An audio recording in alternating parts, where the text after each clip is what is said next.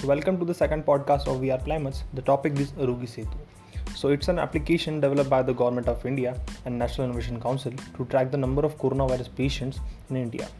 That is previously named as Corona Kavach, having a 90 million users database. So, how the controversy started? The decision to make Aarogya Setu app open source comes after the several security issues were raised against the app popular ethical hacker suggested that the app has privacy issues. That app was reportedly hacked by a Bangalore citizen.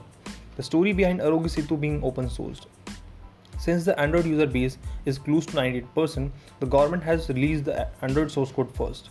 The repository now being shared is the actual production environment. All subsequent product updates will also be made available through this repository, said MeitY in a statement. So, what's the bug bounty program? The bug bounty program is aimed at encouraging the Indian developer community to find security flaws in the app and get rewarded rupees 1 lakh. The program has been organized in the My Government team, which look after the delivery of the government's digital programs to citizens via apps. There is an additional rupees 1 lakh bounty for suggesting improvements in the Aarogya Setu app, the ministry said.